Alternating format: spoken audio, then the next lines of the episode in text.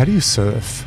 How do you do that with 3% eyesight and charge waves like you do? Surfing by feel is the most present you could possibly be because I, I everything's feel. So I take off on the wave.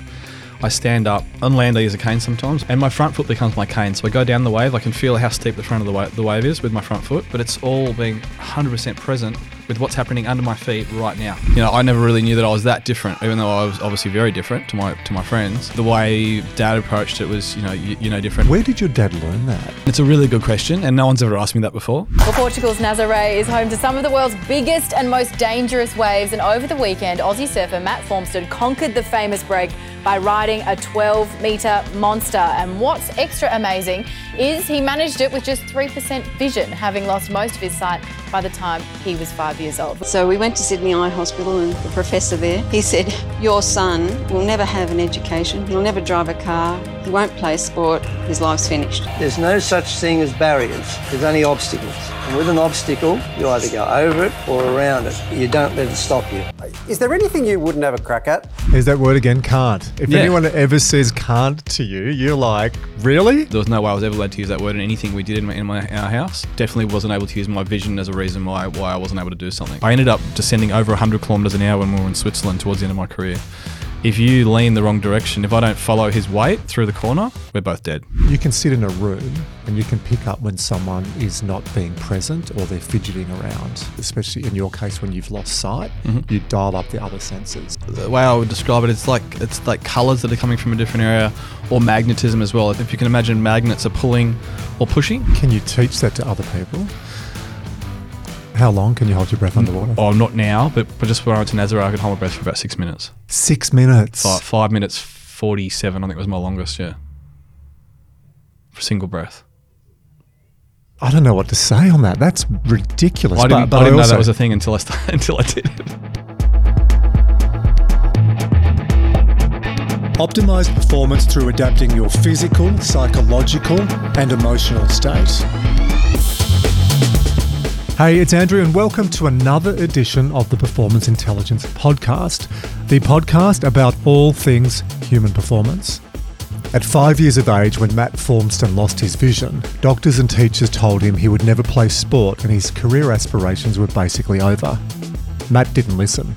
He played multiple sports as a child and progressed to win gold and silver medals at the 2014 and 2015 UCI Paracycling Track World Championships. He represented Australia at the 2016 Rio Paralympics and he's a cycling world record holder. Matt also holds four world surfing titles, and he recently conquered one of the world's most dangerous waves in the Atlantic waters on the coast of Portugal called Nazaré. You're crazy. I've been watching your video. We are going to talk about that. I get anxiety, Matt, watching you get towed into that five story wave. Matt is head of sustainability and corporate social responsibility for Optus Business. He's a sought after keynote speaker, business coach, and he offers strategic training workshops to promote high performing teams and resilient leadership. Matt and his wife Rebecca have three active children and they live in Lennox Head. I'm happy to say he's also a passionate rugby league supporter for the mighty Manly Sea Eagles. Absolutely. Matt Formston, welcome to the podcast. I love the end. That's the best end of the intro, intro I've ever had, I think. Well, I should have just Go said Matt. Matt Formston's in the house, a Sea Eagles supporter. Now, we bumped into each other about five or six weeks ago Yeah. at a Sea Eagles game, and uh, you were walking along looking a little bit glum, and Yeah. they ended up coming back. I think it was the first game of the season, maybe. And we, we had a good win, so that was a good game. But let's talk about you, rough Yeah. structure Yes. today. Losing your sight at five years of age and growing up on the northern beaches. I want Yeah. to dial into that. Yeah. But cycling, you and your partnerships in cycling, world records, the speed you go, 90 kilometers an hour on a track, crazy. Surfing, as I mentioned in the intro, to Nazaré. I want to talk about your corporate life. And I had the honor of interviewing you the first time I met you. We drove from here, actually, my office, to the Central Coast, and I got to know you. And then uh, I did an interview with you at a panel at a Tour de Cure event. And you spoke to me about senses and developing a sixth sense. And I've been fascinated ever since then. And then we're going to do Performance Uncovered. So we'll rough order. And, and like when we chat, we'll, we'll dance around a little bit. But let's go back to at five years of age, reading about you, listening to podcasts about you, watching videos on you, I can't comprehend, Matt, how I would have adapted as a five year old. Can you take me back there? When you were first diagnosed, or when you first found out you were losing your sight? Yeah. So I, I can't take any of the credit for that. I mean, I, obviously I lived through it, but I have to give all the credit to my parents and the way they approached my diagnosis. They didn't say uh, your life's over, everything's a big change, and and pull the big black cloud down. Um, they were given all these really bleak prognoses that you read out in my intro, but they didn't share that with me. They didn't tell me that I wasn't going to play sport. They didn't tell me that I wasn't going to have a career or have friends, even though the doctors and the experts were telling them that. They sheltered me from all of that, and they just told me that it's all good. Go and climb a tree. It's all good. Go and play tackle footy. It's all good. Go and swim. Even though you can't see the shore, you just swim out that way, and then you can hear the shore and come back again. So they, their, the way they approached it was very different. You know, I never really knew that I was that different, even though I was obviously very different to my to my friends.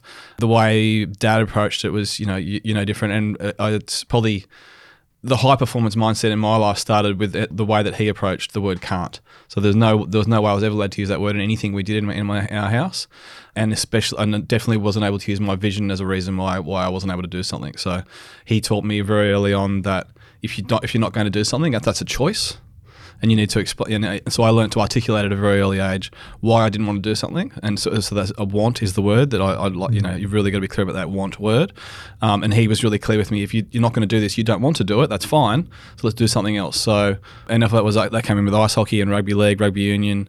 Um, when I wanted to play those sports, he's like, well, let's just find a way. There was a lot of naysayers that were saying, "Oh, Mac, your sons, you know, they they actually it was really challenging for them because he would give me an opportunity to play rugby league. He was how I started playing rugby league was he was having a beer with a few mates, and they said, "Well, does Matt have any mates that would like to to play in the in the under sixes footy team?" Because there are a few players short, and Dad said, "Well, Matt will play. He catches the ball. His brother, you know, with his brother in the backyard, and they tackle each other." And my brother was a bit older than me. He was playing first grade at the time, so he's 13 years older than me. So they, the way that those two men looked at my dad was like, well, hang on, no, Don, your son's blind. He's just being diagnosed with this vision loss. And the, the way they portrayed him was instead of saying that's you're being a great dad, you're giving your son with a disability an opportunity.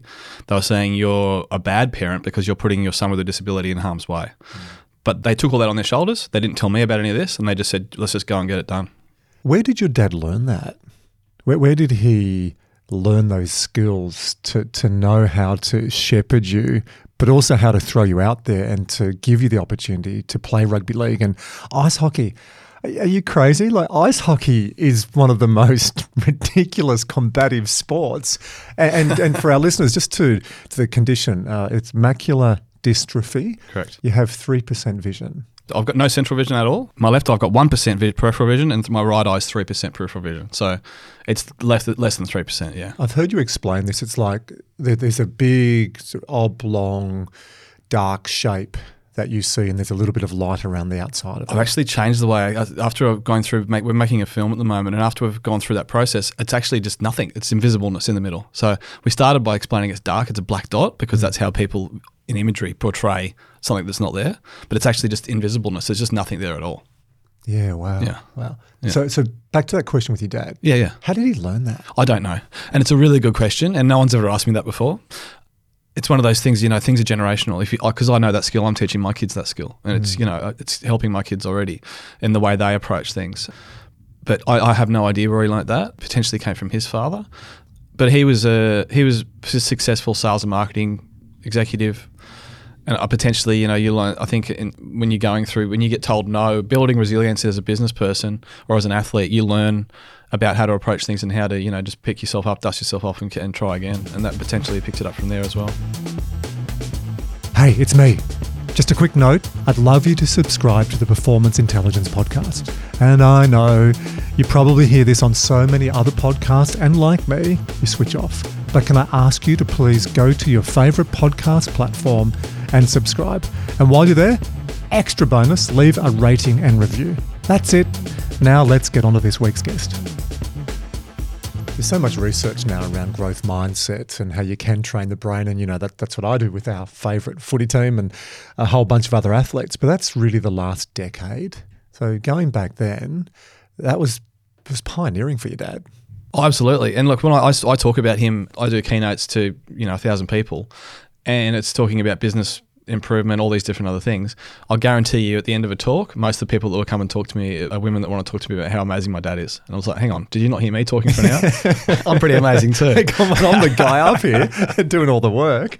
and I've heard you do keynotes. They're, they're amazing. So for anyone listening to this who's got a keynote coming up or a conference coming up, we have a lot of execs and business leaders. Book this guy. Book him over me. That's how much I'm going to promote you, mate. So growing up, you played rugby league at Yes. six. So after that conversation in the pub, sounds like your dad went stuff you guys. Uh, he's going to play. You Yeah. did, and Yeah. you, you, you played rep footy. I did my first ever rep jersey. So I've, I've represented Australia in multiple sports, and you know, wore, wore green and gold. Very proud of that. But my first ever rep jersey was a Manly Sea Eagles jersey, so a very special place in my heart. And it was actually the first time that I experienced significant discrimination. Um, so I didn't once again didn't know about this, but I, I got scouted. I got I went through selection camp and then went to the you know it was under it's under eights or under nines rep team. You know, there's a one round robin for the year where you, you play against the the Sharks and back in those days the Magpies and, and whoever else. But I only played the first game, and then the um, the head coach for all the, the junior rep team came up and said I found out that I had a disability and refused to let me play in, in case I got injured. The head coach. Yeah. So I never knew. So you know, I was this kid that I thought I was doing really well, and then didn't and didn't know why I didn't get another go for the rest of the day. I didn't play in any, any of the other games. But Dad never told me why that happened until I was an adult, and um, yeah, it's really sad. Yeah. So when you're playing rugby league Yeah. with your mates, they obviously didn't look at you any different. It was inclusive. Absolutely. If you miss a tackle, you missed a tackle. There's no excuses because you can't see. Talk me through, like, what position were you, and and how did you train? So in rugby union, this, is what- this is probably my giving away my best joke when I do a keynote, but it's I played blindside breakaway. Absolutely, no, I did. And so in that sport, you know, I had Phil Moore in the studio recently. I'll I'll have to send this to Maury. Yeah. In that position, you're just looking at, in defensively, you're looking at the halfback and, and a winger, or potentially a centre. So I, could see enough to see those people and I could watch the ball coming out of the scrum. And I just, you know, I put a late tackle on, I got very good in defence. And then in, in league, I played hooker. I was dummy half, so I didn't have to ha- catch the ball. I'd always pick the ball up off the ground and pass it. So I just learnt what, to, to, to my what my strengths were. And I was very, very good at like it, it because of the, the, you know life was difficult. I went through mainstream school and I did get discriminate. I did get kids saying how many fingers, and there was a lot of you know it was it wasn't easy growing up with a disability. So contact sport was where I got to give that back to the world, and I love the physicalness of, of contact sports. So ice hockey, all that, you know, I got to I got to hit someone as hard as I could, and it wasn't a bad thing. You know, I mean, as long as it was it wasn't a high tackle and it was done in the right way, I could I could really get physical, and that was that was something that, that helped me a lot. Growing, you know, I was part of the team, and also in school, I was just I was the kid sitting at the front with the weird desk that was on a slant, and I couldn't read anything. I never learnt braille, so I just would ask questions all the time. So I was very different to everybody else. But in the footy team, I wasn't different. I had the same jersey on as everyone else, and the boys, if I missed a tackle, I missed a tackle, and the boys weren't going to say, "Oh, you missed it because you didn't see him." Like, if everyone's running over that way, they're running over there because the ball's going that direction. There's- They're not running over there because the ice cream truck's over there. So I just followed the people, and I just worked out different ways of doing things. Researching you, I read an article where you talk about tennis. You Oh, yeah. say, I'd, you know where I'm going with this? Yeah, yeah. I'd say tennis is a bad thing. Every time I play tennis, the ball hits me in my balls.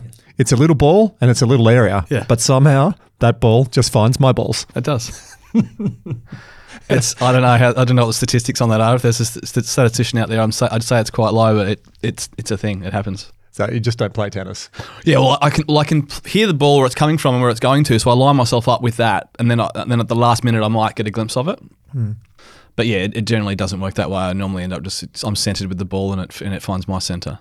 Something that I, I actually learned at doing some corporate stuff at the Australian Open. I learned how to.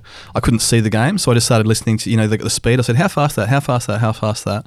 Just a little fun fact. I learned how I could. I can tell you by the hearing the, the serve from when it leaves the racket and hits the ground within two kilometers an hour how fast the serve is.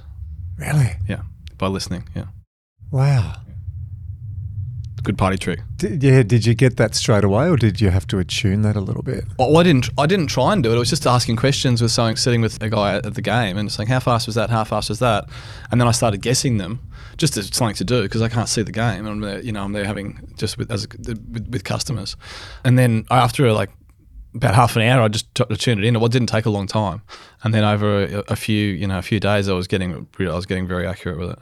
Wow. Well, let's change our order. We said it's a rough order. Yes. Because we're talking about senses Yeah. and attunement.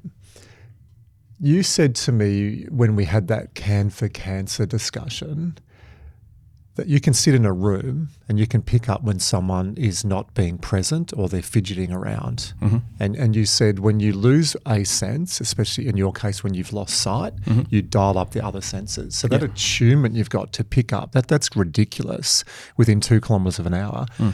Talk to me about senses and what you've learnt.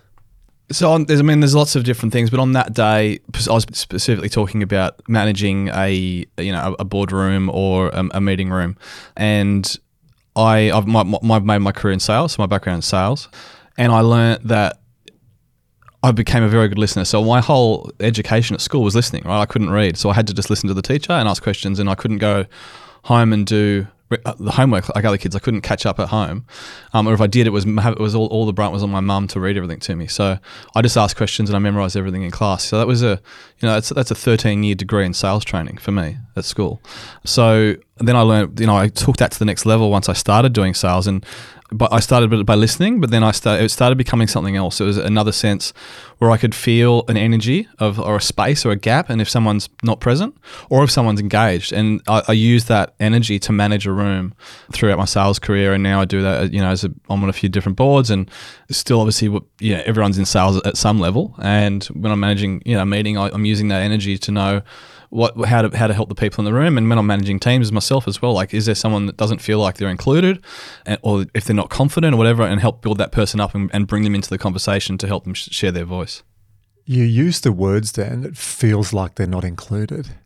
So you can you try and explain that to me? Is it a and I've heard you say that you can be in a room and someone is not listening and you'll say, Hey Penny, what's wrong? And Yeah. then Penny will jolt Yeah. Because she thinks uh, you, you said you don't have sight, so Yeah. she's there texting, but you feel Yes. Penny not paying attention.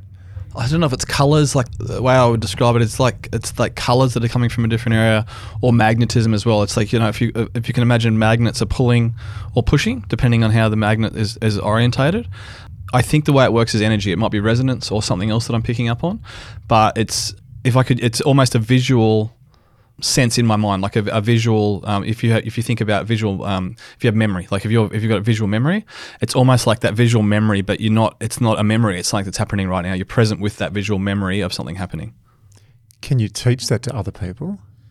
I, th- I think it's being just being present, and yes, I think we can teach it to other people. I think it would be very difficult to learn without losing sight because we, I think, sighted people rely a lot on what they see, and that rightly so because that's their experience. We learn we learn from our experiences, and we you know you learn to trust things, and you learn to to not trust things if they if they're not trustworthy. So if you've got a lifetime of trusting what you see, to move away from that sense would be very difficult. But I think it's absolutely trainable, but I think it starts with just being present because I think a lot of times people don't need to be present all the time because they can rely on sight or, or hearing or one or the other and come back to it. For me, I have to be 100% present and use all the information that's available to me. And by having, by always looking for more information, and that's whether that's surfing or cycling or whatever I'm doing, there's always a feed of information you can get and you can find new feeds of information. And if that's in a, if that's in a room, if it's a one-on-one conversation with, with one of your team, there's always little things you can pick up on if you're really present. I'm reading a book at the moment. It's about senses, the five senses. Uh, Gretchen Rubin, I don't know if you know about Gretchen. She's written a number of New York Times best-selling books. She's got a podcast, a thought leader in the whole space around psychology, and, and especially uh, social psychology. And, and she talks about how she had this really great career on the external view, but she wasn't really in tune with it. And then she went for a walk in a park and took her shoes off. And as the story goes, getting in touch with her senses. As I was reading that book and thinking about our interview, I can't help but think so many people, Matt, don't appreciate their senses, don't use their senses, take it for granted. Mm-hmm. What are your thoughts on that? I completely agree, and and I think to their detriment and to the detriment of of the planet of this planet. If we all are more present and we're all using all of the senses and all the information that's available to us, we can be better in our relationships. We can be a lot more high performing in our business roles and in, our, in, our, in, our, in anything we're doing in our lives. And obviously, if we all do that together as an ecosystem, exponentially we'll grow so much quicker as a in whatever we're doing as a globe, as a planet, as a, as a species. So, and it makes me a bit sad sometimes when I see people that aren't utilizing everything that they, all the capacities they have.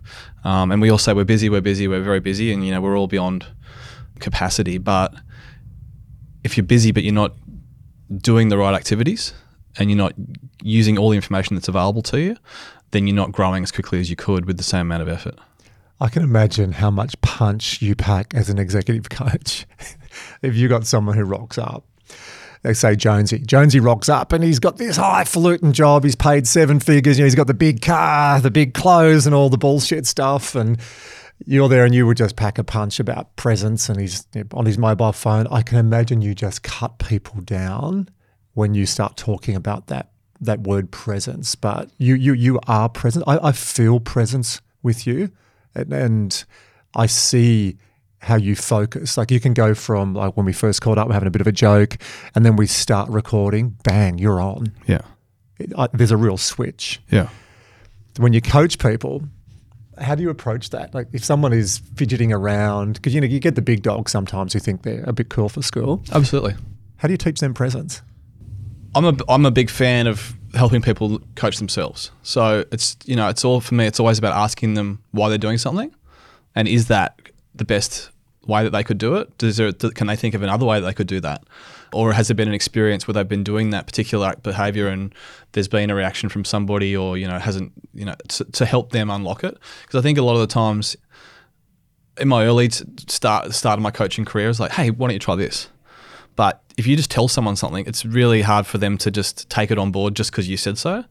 But if they find it for themselves, they're like, I've, I've got this. I'm, i understand why. I understand the process of how I get from here to here because I did it myself in my brain. But sometimes people just don't get it. You know what I mean? So sometimes you just have to give them a little, a little kick and say, well, what about this? How about what you're doing this right now? What do you think about that? And I, I think no one, no one that knows me or has worked with me, I, I, give very transparent feedback to whoever I work with, and that's challenging for some people. But I've learned how to do that softly as well now with certain with different people as well. So for me, it's just about helping people. Like the more I can help every person that I work with, the more that all the teams that I work with can be more high performing. I know a, a group that you love helping is young kids. Uh, your wife Rebecca says Matt is a natural father. He's crazy He's basically like having another kid. but I know you love spending time with your kids. I know you love giving back to other kids. Mm-hmm.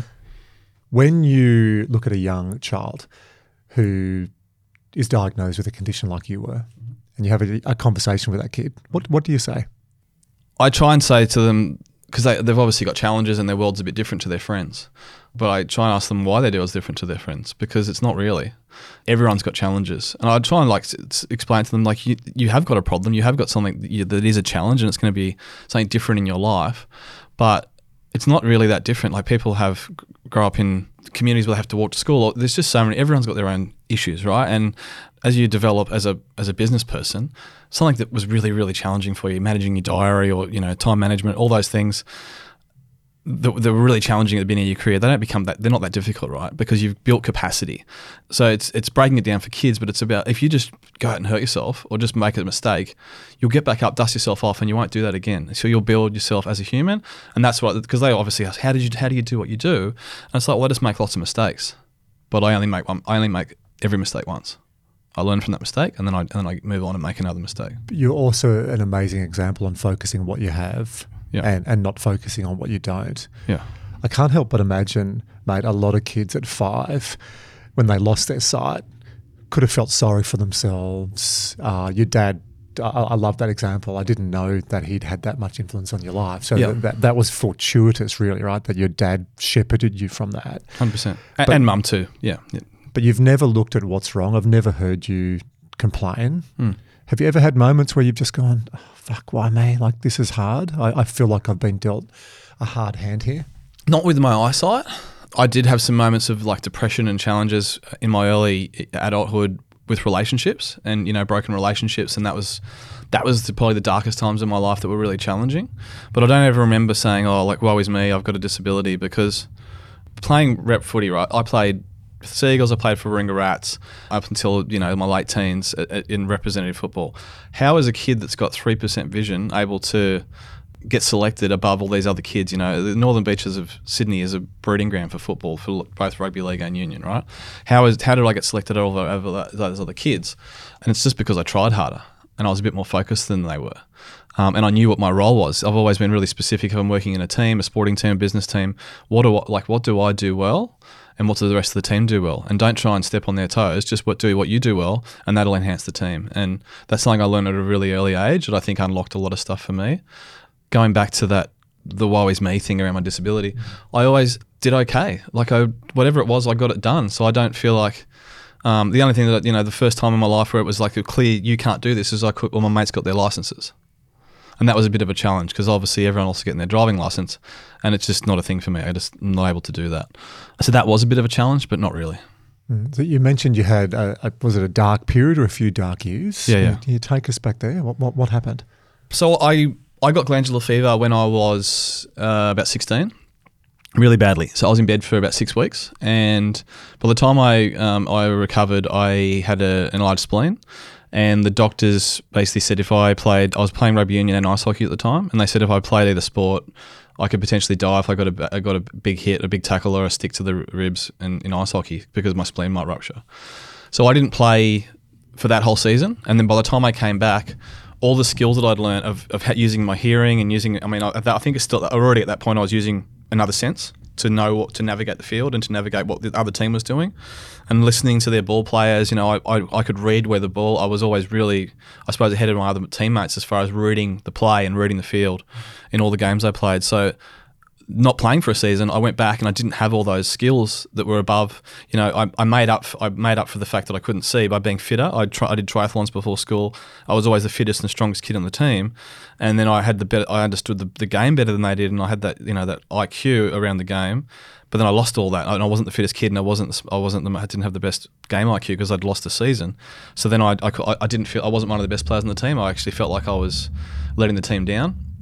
So I stopped playing all sports at that time, and I found partying, and I got really good at that, which wasn't you know that was to my detriment. So for about ten years, I got really I, I was you know I, to the point where I was taking drugs, drinking a lot, started getting into fights. So the physical stuff that I was doing, using to out my outlay was tackling and and checking people in ice hockey. I didn't have that anymore, so I was finding I was doing that in pubs. You know, getting back at all those bullies that ever said anything to me, to anyone that anyone that wanted to say anything to me. So that was that was really bad. And to this day, that's actually what I personally, for me, my biggest achievement is getting out of that because I was I was so reactive and so aggressive and so angry at the world, and I found my way out of that and, and was able to resolve conflict without escalation and really have perspective around what's happening right now. Do I feel sorry for this person because they're having a go at me? And that was when my, so that was my late 20s. And from that point on, my career accelerated. I then, within two years of, the, of that decision, I found my wife. Like within a year of finding my wife, I started writing for Australia. And the rest of it's the stuff that, the good stuff we talk about. But there was a 10 year hiatus of very dark stuff where I'm lucky I didn't end up in jail or dead. I appreciate you being so open and authentic because when we research you and, and knowing you in the, the speaking world as well. Yeah. Everyone talks about your cycling world record and the gold medals you've won. Yeah. And we're going to talk about that. Now everyone talks about the four world surfing championships and, and Nazare. We don't often talk about the, the B side. I talk about that uh, in my book, uh, Match Fit. The A side for me, I'd, I'd, always been a high achiever, good at sport, won multiple state championships, built and sold a few businesses, good at relationships. Then I went through a marriage breakdown and I didn't have the skills to pull myself back together. And I really struggled. So the B side, a lot of people don't talk about, but you you just opened up and spoke about that then. What what did that period of 10 years teach you? Obviously compassion for others came out. What else did that teach you? The dark period. Yeah, empathy for sure. And it taught me how to work really hard. It was really hard to come out of that. You know, coming from a place where I was, it, like, there was a lot of fun times in that as well. You know what I mean? To, to say, I can't do this anymore. I can't go out partying till five o'clock in the morning because it wasn't, I wasn't functioning the way I wanted to function. And, and I also was like, I was this amazing athlete as a teenager. Like, I was playing representative football and ice hockey as a person with a disability. I never, I never would, I was never would have considered playing para sports. If someone said to me, "You should go to the Paralympics," which they did, I thought that was an insult because I, I, didn't consider myself having a disability when I was young. So through that period, I, I learned a lot about myself, and I owned the fact that I have a disability. It's part of who I am, and it's that's my stripes, and it actually enhances who I am as a human. I, I, because of it, I've learned these other skills that other people don't have. So I, I learned to own everything about me the good things and the bad things. And once I did that, I was just more authentic self. And I've been thinking about this actually the last couple of days. I've just seen some people that I work with changed their leadership style. And it was really because they found true self confidence. And the way they were leading before was coming from a place of insecurity. And those behaviors show through as a leader. But obviously, when you find that true self confidence, as a leader, you're able to make really grounded decisions that aren't necessarily about you. They're about the business or about the team. So for me, I I found that I was had true self confidence, and once I had that, it wasn't about anything else. It's just about what can I do better. I could feel a shift in your emotion when you talk about that. Mm. Oh, it's heavy. It's heavy stuff. It is. Yeah. I feel it. Yeah. And those words are ringing my ears. You're lucky you didn't end up in jail or dead. That, that's a big statement. It was, it's it's only by luck. It's not a statement that's far from the truth. It's it was it's a thing. I feel like I understand you more now and, and what drives you. Are you uh, obsessive compulsive? You don't do anything in halves? So if you're going to cycle, you're going to be world champion, surf world champion. If you're going to party, you're going to be up there with the best of them as well. Yeah. Well, I, you know, so that changed for me. So originally it was because I'm going to prove to the world I don't have a disability. That's what drove me. So when I worked, trained really hard at footy, it's like I'm going to teach all these people that I haven't, that I'm not blind, and I'm going to show them all that I can do this. And I, and, and I think you said earlier, like, despite what you, I'm going to do it to spite you. Like you you say I can't do it, so I am going to do it. So it was a bit like, fuck you. Yeah. But then I realized, you know what? By doing that, I'm burning all this energy on stuff I don't really want to do because I'm just doing it because they didn't. They said I couldn't do it. But who cares if they said that? Now it's about like, what do I want to do? What what makes me happy and what gives me joy and what what's a challenge for me? Like I'm very. That's curiosity is really what drives me now. So what am I curious about? How how far can I push this? And that change in narrative for me was was everything because I wouldn't say I'm obsessive compulsive. I just if I'm going to put energy into something, I want to do it properly and I want to get the best outcomes. So when I when I when I'm doing the cycling, you know, it was all in, get it done, don't make errors, learn, learn, learn. And I, you know, we I built the first carbon tandem bikes in racing. No, everyone said it can't be done. You can't build a tandem carbon bike. And I'm like, well, all the single bikes are carbon. Why can't we do it? And you know, we failed a few times and we got it right. And guess what? Everyone's riding carbon tandem bikes now. And it wasn't just the riding. Everyone, a lot of other athletes just go do the training. I was doing everything. You know, I mean, I, I just I built this whole ecosystem around me and Mick, and that's you know that helped. And, and Mick obviously was part of that as well, but. A lot of that was me driving that, you know, every piece of performance, anything we can squeeze out of this to get better performance, let's do it. Hi, it's Andrew. Just a quick break from the program to let you know about our Performance Intelligence Mastermind. You see, every week I get a number of requests from people wanting to do coaching. And the coaching I do, it is high end, it's high touch, and it's pretty high on investment. It starts at $15,000, a coaching consignment, and I know that price is prohibitive or it's just not the right price point for many people. So, on Monday, the 9th of October, we're launching Performance Intelligence Mastermind. We've been running this program for a number of corporate clients, and we're going to start making this available for people like you.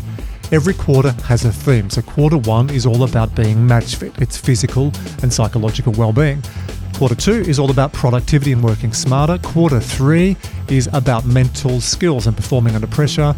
And quarter four is about embedding change, habit stacking. It's around leadership and the legacy you want to leave. It's a comprehensive program. I have been coaching, facilitating, teaching, presenting, doing all these different domains for over 25 years. I'm really, really proud of this program. It is only available for a small number of people, about 15 to 20.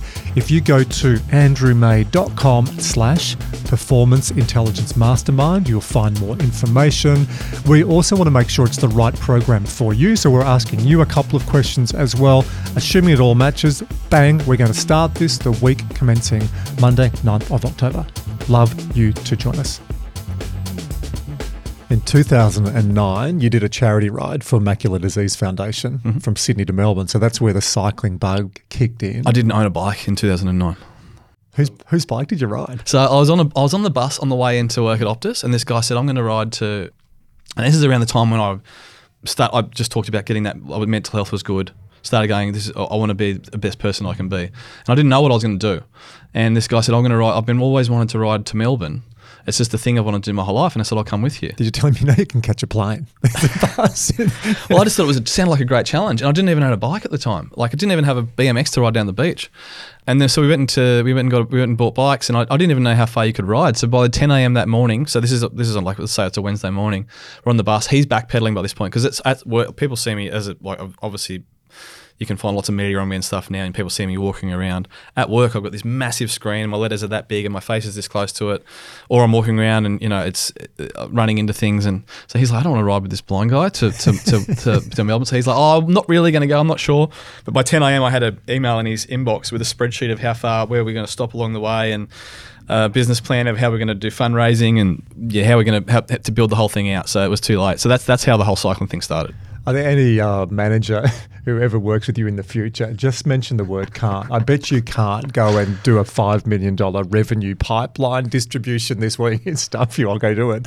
Well, no, I won't these days because, you know, if that's really what we do, let's focus on that. But otherwise, I don't need to, I don't need to prove anything to anyone these days. You mentioned Mick, Mick Curran. He's a good man. Shout out to Mick, who had a big bike accident earlier this year. Horrendous. And, uh, is, is he okay? Have you He's, he's okay. recently? We had coffee on Tuesday morning. Haven't seen each other for you know for about a year because I'm living up north now and he's still on the coast. He's good. He's really good. Mick's absolute professional. For him to have had the stack he had, he's I think he's one of the best bike handlers in the world. He, he's beautiful to watch on a bike. He just is silk. We had a tyre blowout at 75 k's an hour once on the tandem, and around a hairpin corner, and he rode the bike with no because you can't brake once you blow the tire. out. It's just carbon on the road, so we're sliding down the hill, and there's people behind us. And he slid it. We went across the road, and he pulled it up just using the front brakes, and we and landed against the guardrail, so I could just step off the bike. Wow. Yeah, he broke his neck. He yeah, so he came up. Someone fell off in front of him, and he had nowhere to go, and he went straight over the top of them, landed on his head. He got helicoptered out. It was very serious. Broke three bones in his neck, I think, and dislocated the same bones. So the surgeons couldn't work out how he didn't cut his spinal cord.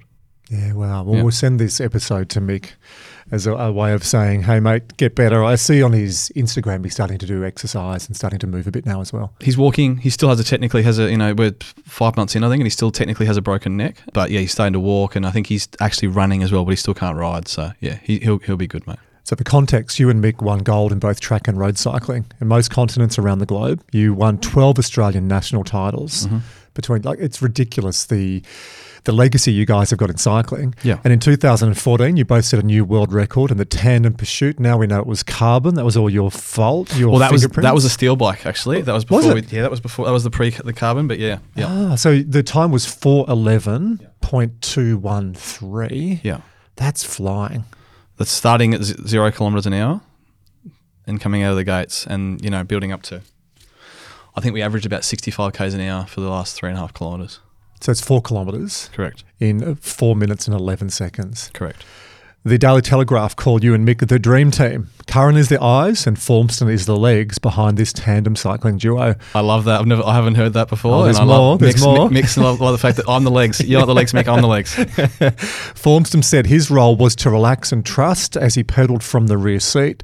A lot of our communication is non-verbal. We can be going 90 kilometres an hour downhill, Yeah. so we can't talk. Yeah. Mick Curran said, I'm Matt's eyes. I used to stress out a little bit about having someone's life in my hands, but we're both on the same bike. You've got to concentrate a lot more on the tandem, but I find the teamwork to be a lot of fun. Yeah, mate. It was it was an amazing journey. Our, our, our career together. It was we were just well beating. We just bashed up everyone in both road and cycle and, and track. And he was an ultimate professional. You know, we both consistency is I think for me at the heart of high performance. It's consistency. If you need to do it every day, you need to live it. You need to breathe it. If you really want to be the best in the world at something, consistency is what gets you there. And Mick was at my house six days a week at 4:20 a.m. and six days a week, pretty much every every week of the year, we would train every day together at 4:20. 4:20 a.m. Correct. Uh, it's still it's dark. Everyone's in bed. You guys are out on the road six days a week. Hundred percent. And then I'd go to work, do some corporate stuff, and then I'd go to the gym, train. I'll give you a stat that some people love. So uh, when I was raw, I'm currently 90 kilos as a surfer. When we won that uh, first World Cup in, it's about right now, actually about 10 years ago today. We, we nearly we, we won the first World Cup in Midtown, Canada. I was 73 kilos, Jeez, that's lean. but in the gym I was leg pressing 440 kilos. So power to weight ratio is off the charts. It's ridiculous. Can you fill me in on the gap? Yeah, you do the, the ride when you filled out that Excel spreadsheet for Yeah. your, your colleague who was shitting himself, thinking, "Why did I tell this crazy mofo that I'm doing this?" yeah, yeah. Yeah. Then to taking the world record, and I, and I think the Italians have taken that world record off you, or Uh, the Dutch. the Dutch. Yeah. What happened between that ride and then getting the world record? So I got noticed during that ride by cyc- some people at Cycling Australia because I, was right up hills really fast on a single bike. So that ride was on a single bike. That wasn't on a tandem. I basically rode from Sydney to Melbourne. I, I rode just hit those little reflectors the whole way down. So I rode from Sydney to Melbourne by Braille. Oh, oh, oh, oh. oh, oh, oh. You rode from Sydney to Melbourne, and you had ne- you didn't have a bike. Yeah. basically like Braille, Yeah. looking at the reflections on the side of the road. Well, I used echolocation was actually the way I did most of it. That's what I used to get around most of the time. So I use my cane sometimes, but echolocation is using the sound in the environment, bouncing off walls and bouncing whatever. That tells me what it's around. So that's another sense thing. Yeah, riding down there, I could hear the way the road's going by. Like if a truck's coming past, it makes a lot of noise, and then the noise bounces off all the trees and other things. So I know where those all, all those objects are. So that's basically how I rode to Melbourne by echolocation. I just I'm blown away by this. Yeah. Uh, because when, when I did the research and, Yeah. and Lou was doing it, well, I just thought that was on a tandem bike. No, no, no. That was a single bike. It's still the world record, the longest distance traveled by a blind person on a single bike. How many other people were riding? Just one. Just you. Me- Oh, Oh, you no, no, no, no, no, me and another person. Okay. So he went, he, originally he went in front of me, but then we realized that I, I kept nearly running into him because I couldn't see him. So he went behind me and then um, he could tell me what was coming up. Okay. Yeah. Yeah. I was, And I could what sort of just see the line right next to my wheel. So I just, and, you know, hit the reflectors. And that was basically how we got the whole way down. Gone from zero, you ride from Sydney to Melbourne. No Yeah. wonder you were earmarked as yeah, someone who's a bit crazy, got a bit of talent. Yeah. And then you were put in the Institute of Sport program. What happened? Well, I caught up with a coach, and I was at ninety. I was ninety four kilos in, so I had my big partying mirror gym girl catching body, and he was like, "Mate, you need to like they're great arms, but they're not going to do anything for you on a bike. so you need to get like you need we need a physical changes, a lot of work." And I was like, I, I said to him, and I'll never forget it. I was having it as a DY coffee shop, and I caught up with this guy and.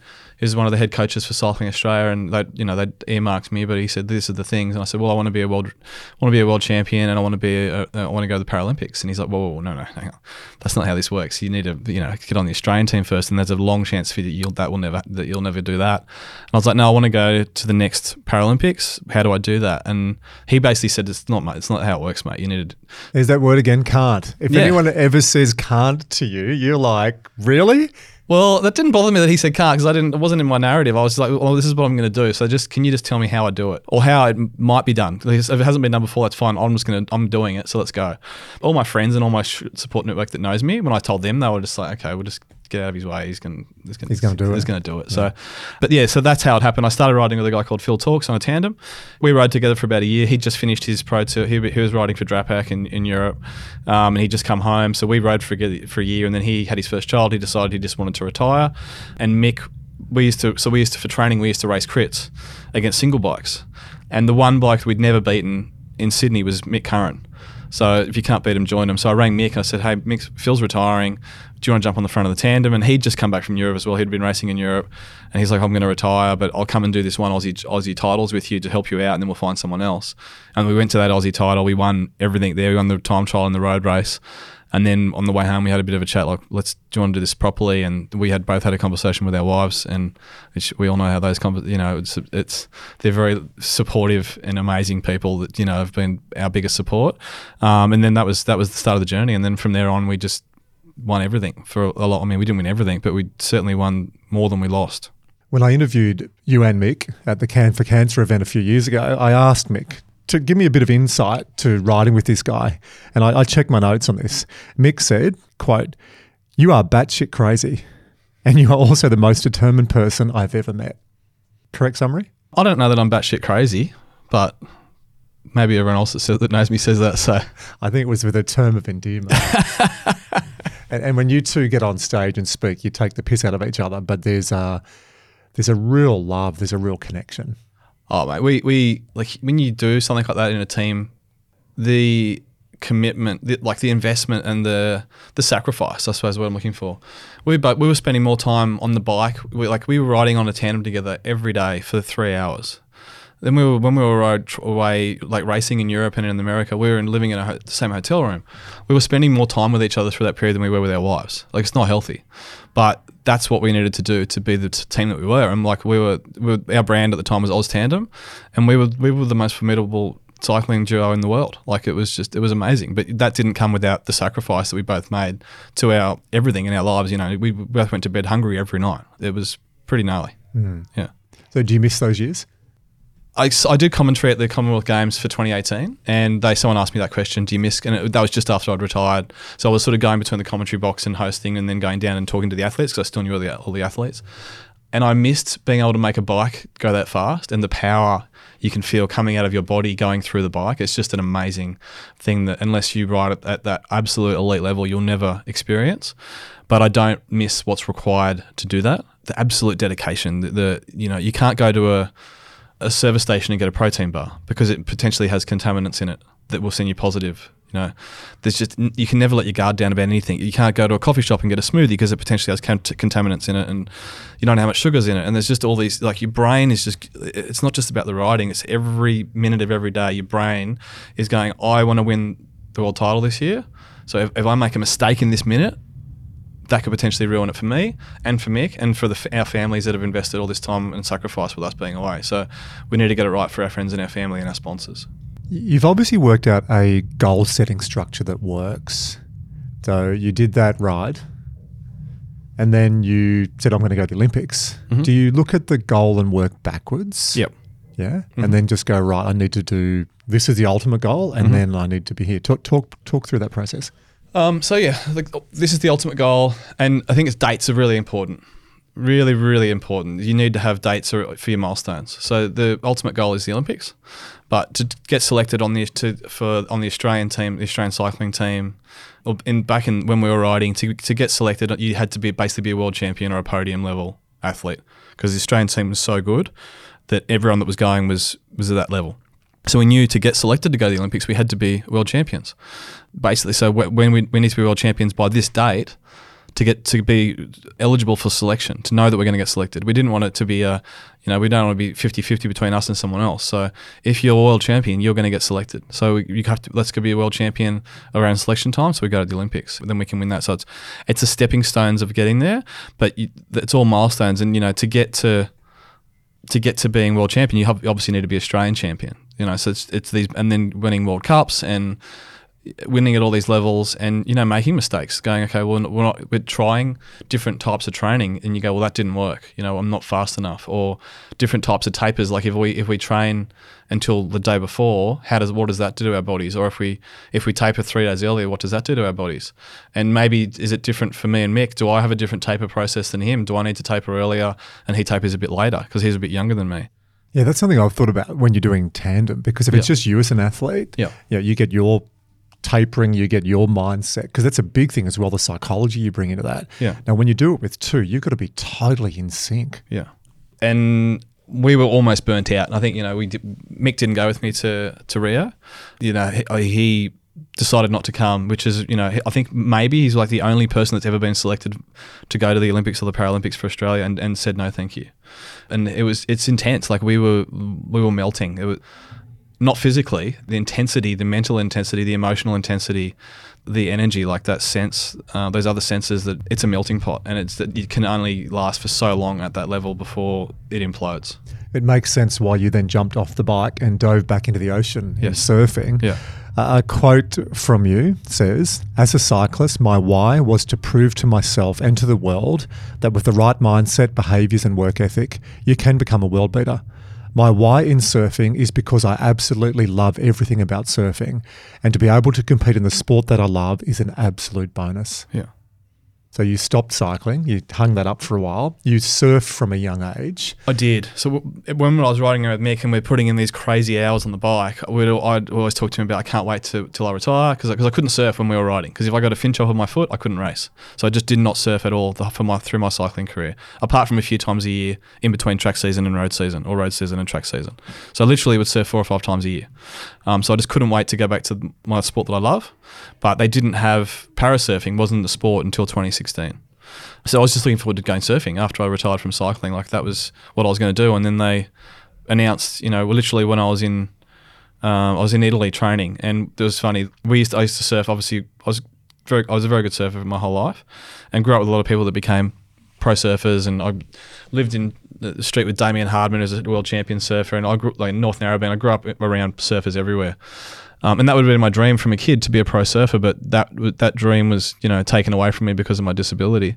And then the boys would always say, "Imagine if they let you blind expletives surf against each other, how good that would be. You'd, you'd beat everyone. And I always joke. And then when I was in Italy training to go, just before I was about to go and race at, at the Rio Paralympics, one of my mates texted me. He's like, "You wouldn't." He sent me this news article. He said, "You wouldn't believe it. They're going to let you blind expletives compete against each other." And they just announced that World Championships for for parasurfing was going to be the first one was going to be at the end of 2016. So I literally was like, "Well, cool. I don't just get. I, I love competing. You know, I love surfing. So now I can do the sport I love and I can compete." Win-win. How did you focus on the Olympics, knowing that? Well, it was a distraction. I'll have to say it was a real big distraction because I was like, I could. The, the, cycling was becoming a chore, and so your buddy had burnt out, and he he made a decision to stay back with his wife and family. Correct. And so that I was there with you know with Nick, and it wasn't it definitely wasn't like riding. With, we just didn't have the same synchronicity. Like you, you know, we, we me and Mick spent thousands of hours together on a bike, and you, that through that, we we were basically one human being on a bike together. That we would remove in a peloton like we were one person. It was, you know, you, you, just don't get that. You can't build that in six months. Um, so and, you, you, had a, a, touch when you tap each other on the leg. You had some visual cues.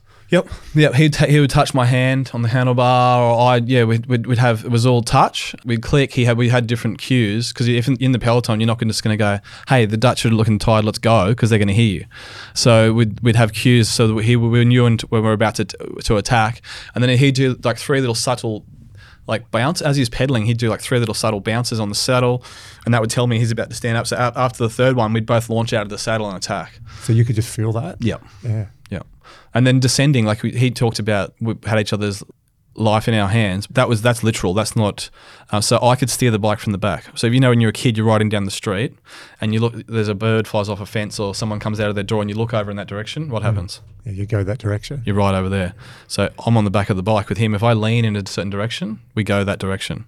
So we're descending down hills, and um, I ended up descending over 100 kilometers an hour when we were in Switzerland towards the end of my career. If you lean the wrong direction, if I don't follow his weight through the corner, we're both dead. How do you follow that? That's that sixth sense you talk about. Well, it's trust. It's you know that's what I've learned.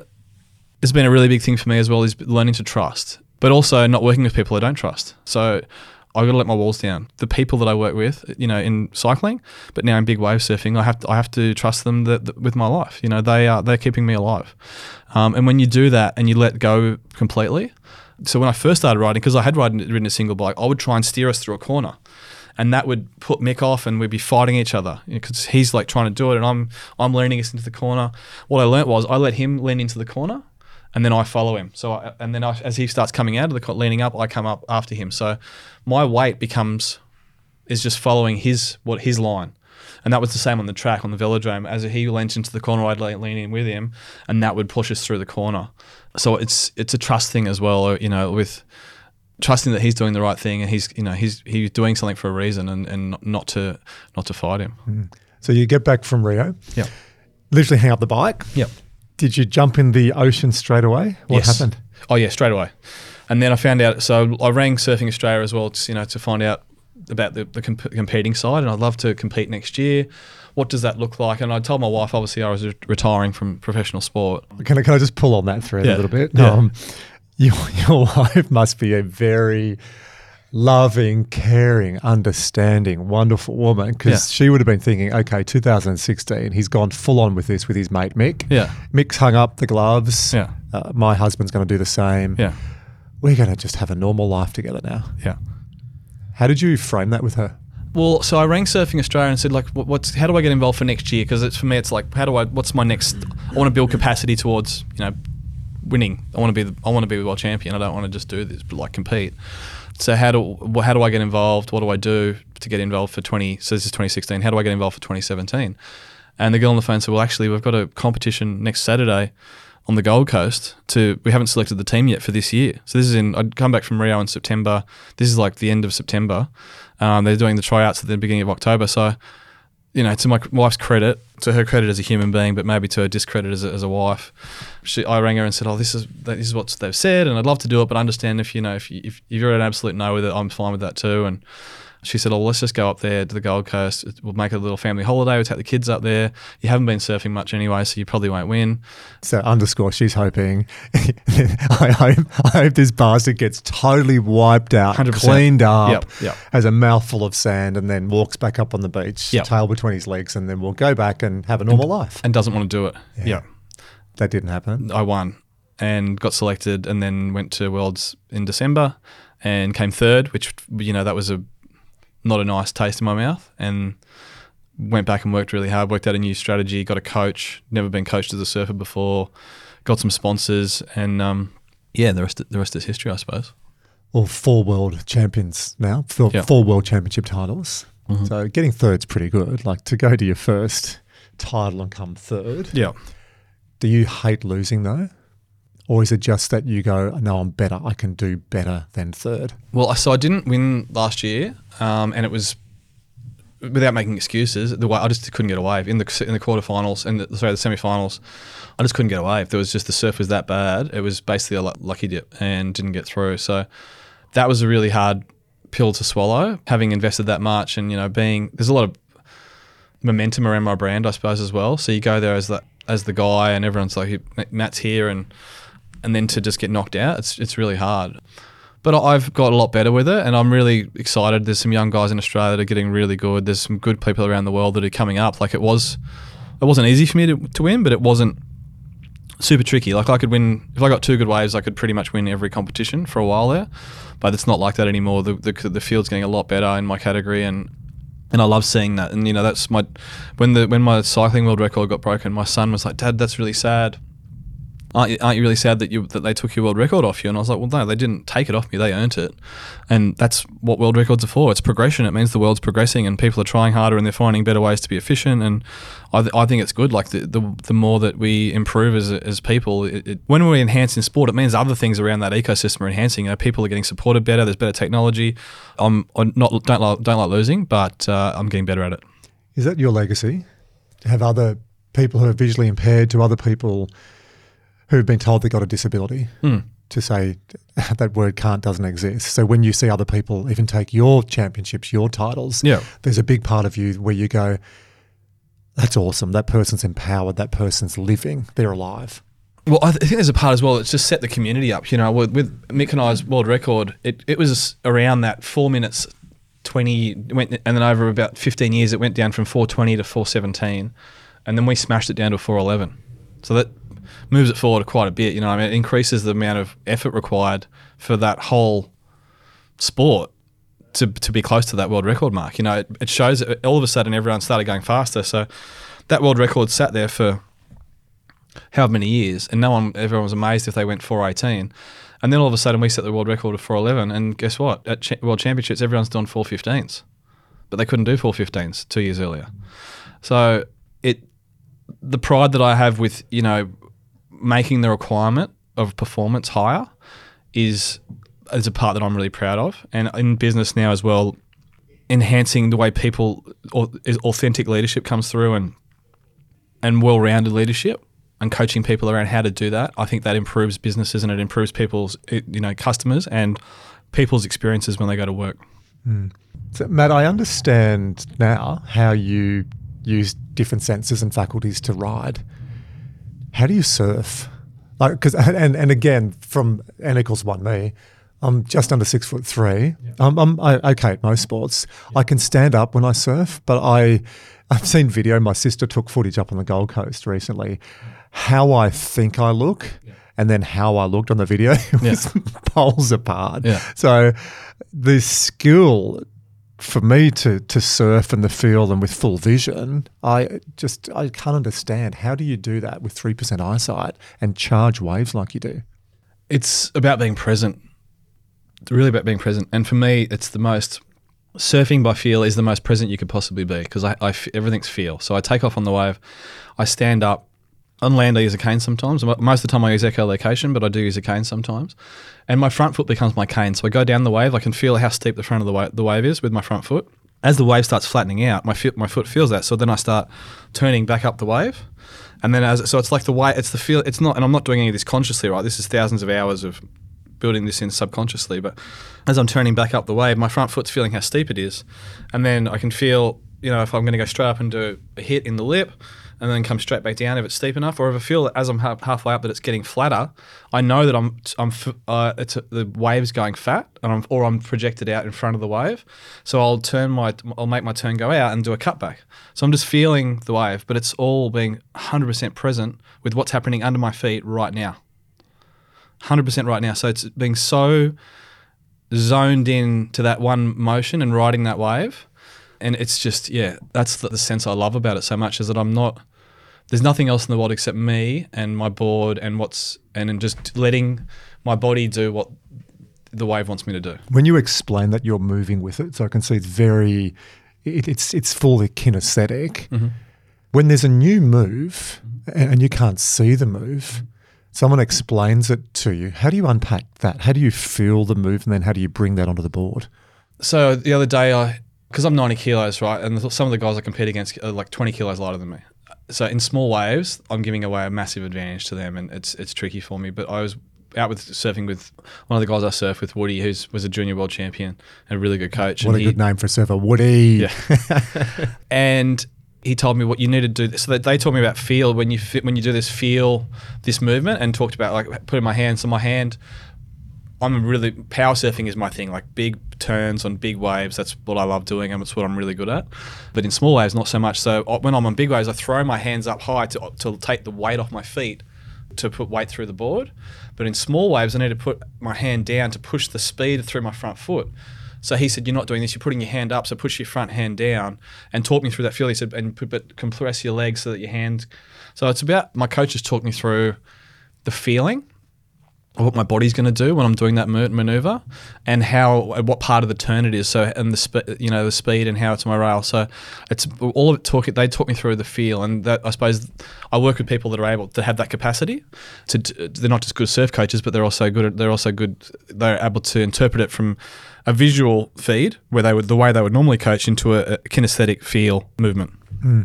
So how did you then turn that into surfing Nazare? Because that like, it, it's one of the world's biggest waves. It is the other biggest wave in the world. All the world records are set there. off yeah. the coast of Portugal. It's the one that everyone sees with the lighthouse and just charging waves. And I believe the wave that you caught, tow in surfing, was the equivalent of a five story building.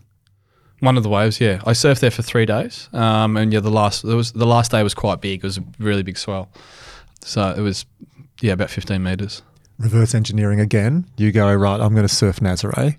You surfed around the world. You said you like big waves. You would then have had to have got a team together. Mm-hmm. You'd have to get used to tow in surfing. Talk us through all that. So yeah, I always like bigger waves because even though that's the one thing for me, like Yeah, there's uh, big and there's there's Nazare, mate. like, yeah, but you build capacity, right? So when I was a little kid, I was five years old. My mum, dad would take me out on my bodyboard and push me into waves, and I learned how to feel riding a wave on a bodyboard. And then he and then he let me start paddling out. So I started listening and, and, and duck diving by sound, hearing the wave coming towards me, and then feel the feel of the because the wave sucks as it comes towards you because the water moving towards the shore is not it's not the same water that's out the back. It's just it's kinetic energy that's moving through the water, and then the water just gets displaced as the energy travels through it. So as the wave, when you duck dive, and people that commentate that see me duck, they're like, he looks like he can, he's duck diving better than the sighted guys. But I'm doing it by feel, whereas they're doing it by see, trying to time it with the seeing the whitewash. I can feel when the wave's sucking the energy, and I, that's when I duck dive. So I use the feel, so it's more efficient. So I built that capacity. I started building this bodyboard when I was one foot. I started bigger and bigger and bigger waves. And when it's bigger, it's easier for me. Like, and I walked through a car park. I walked in here today. I can smash my shins on everything and trip, knock things over, and break things and hurt people and whatever. In the in the surf, I fall I fall off. It's like you falling off. I'm just in water. And as long as I'm fit enough and strong enough to handle that beating, and so it's freedom for me. I can actually be as reckless as anyone else, whereas I can't do that skiing or snowboarding or spot riding on a single bike because you know if you run into a tree at speed or go off a cliff, it's there's a very bad outcome. So built that capacity. I wanted to surf bigger and bigger waves. My uh, my, my shaper that makes my boards, Dylan Longbottom, who's one of the best big wave surfers in the world. We were talking about what waves in Australia I could surf that were you know bigger waves with Shipstern Bluff and a few, a few other different waves and I'd been training myself for bigger and bigger waves, and I'd surfed, you know, probably th- 20 to 30 foot face waves in Australia. But we don't, we don't get 50 foot face waves in Australia. So I was actually, you know, sitting down with, we're making a film at the moment about my, my journey and specifically about my big wave surfing. Called The Blind Sea, out, I think, early next year. Is that right? I think so, yeah, early February I can't wait stage. to see that. Yeah. I really can't wait to see it. So the boys set me up. So it wasn't my idea to go to Nazare. So the director, they were filming an interview for that, and they said, "Oh," and um, Dylan kept calling me, and I said, "I'll just call him back after the interview." And they're like, "No, no, no, just take it now. It's okay, take it now." And they had another camera at the other end. I didn't know this, and so they're filming, and he rings me. He says, "Matty, what do you think about surfing Nazare?" And I was like, and they were waiting for this whole like, "Oh no, no, Dill, I don't, no, I don't want to surf that place," and it's really yeah let's not do that. I was like just glowed. I was just like oh my god let's go. Like absolutely. And so for the director it wasn't good because he didn't get that drama he was looking for. But i was like okay i'm locked in. And then from there on we built the team out and worked out. I, I mean i've done towing a lot of i've done a lot of towing before but Nazare is very different. So we would normally tow using Now, I'll just explain to people listening who don't understand towing. yeah. You've got a guy or a girl on a jet ski. It's like you're water skiing, but uh, behind you've got a rope, and then you're on a surfboard. So they're towing you in speed because Yeah. those big waves, with Yeah. a 50 foot face wave, you can't paddle fast enough. No. So you've got to go in accelerated behind a jet ski, and then you let go. yeah. So I was letting go of the rope over in Nazare at, at about 65 kilometers an hour, and then I was getting faster going down the wave. I, I just do not know what to say about that. And look at you, you're just laughing and Oh, shaking best your head. time of my and you- life. Yeah, yeah. Well, I got a quote. When asked about this after, you said it felt amazing. Uh, You're, you're a surfer, right? You should have been like, it felt fucking amazing. Woohoo! I'm, I'm also a businessman. yeah, yeah, true. it felt amazing. Good point. I've done a lot of different things in my life that have been big tasks, but this one was particularly special. My wife and kids are happy I came home in one piece. The speed was between 50 to 60 kilometers an hour. Normally, I have 1% vision in one eye and 3% in the other eye, but it becomes zero vision at that speed. So it's about feeling the wave, the board, and my front foot. Beautiful. So we built the team out, and the part that was we didn't know was how do we like because you can say go or no because I can't see the wave. So from the lighthouse, people get to Nazare and they go, nah, not into that. Look, they see the wave, they go there to surf it, and they look at it and they go, no way, I'm not doing that. I can't do that. So the guys had to make that decision for me whether I was capable of doing that or not because I can't see. So the only time that I know how big the wave is is when I get to the bottom of it. Then the next part is as a sighted person where you're on the rope, you can look down the wave and go, nah, and, and just hold onto the rope and stay on the back of the jet ski. I can't do that either. So the, the we worked out the blow the the blow the whistle, and Dylan had said to me before we, he got a he nearly died there a few years ago, and he'd let go of the rope and didn't commit to a wave, and the next wave landed on his head. Um, so he's like, if we if we blow the whistle, so the, we got a big orienteering whistle which was really loud. If we blow the whistle, you go and you ride the wave as far as you can because if you don't, if you if you try if you kick out and shoot and shot to go, and the next wave comes and gets you, that's when things go go really bad. Yeah, so we that we did that using that, and originally the first couple of waves they sent me wide on the wave, which means further away from the, the whitewash, and they noticed that I wasn't because I was going so fast I couldn't feel when I was at the bottom of the wave. So they blew the whistle a second time, and that's when I started my bottom turn. And then they blew the whistle a third time.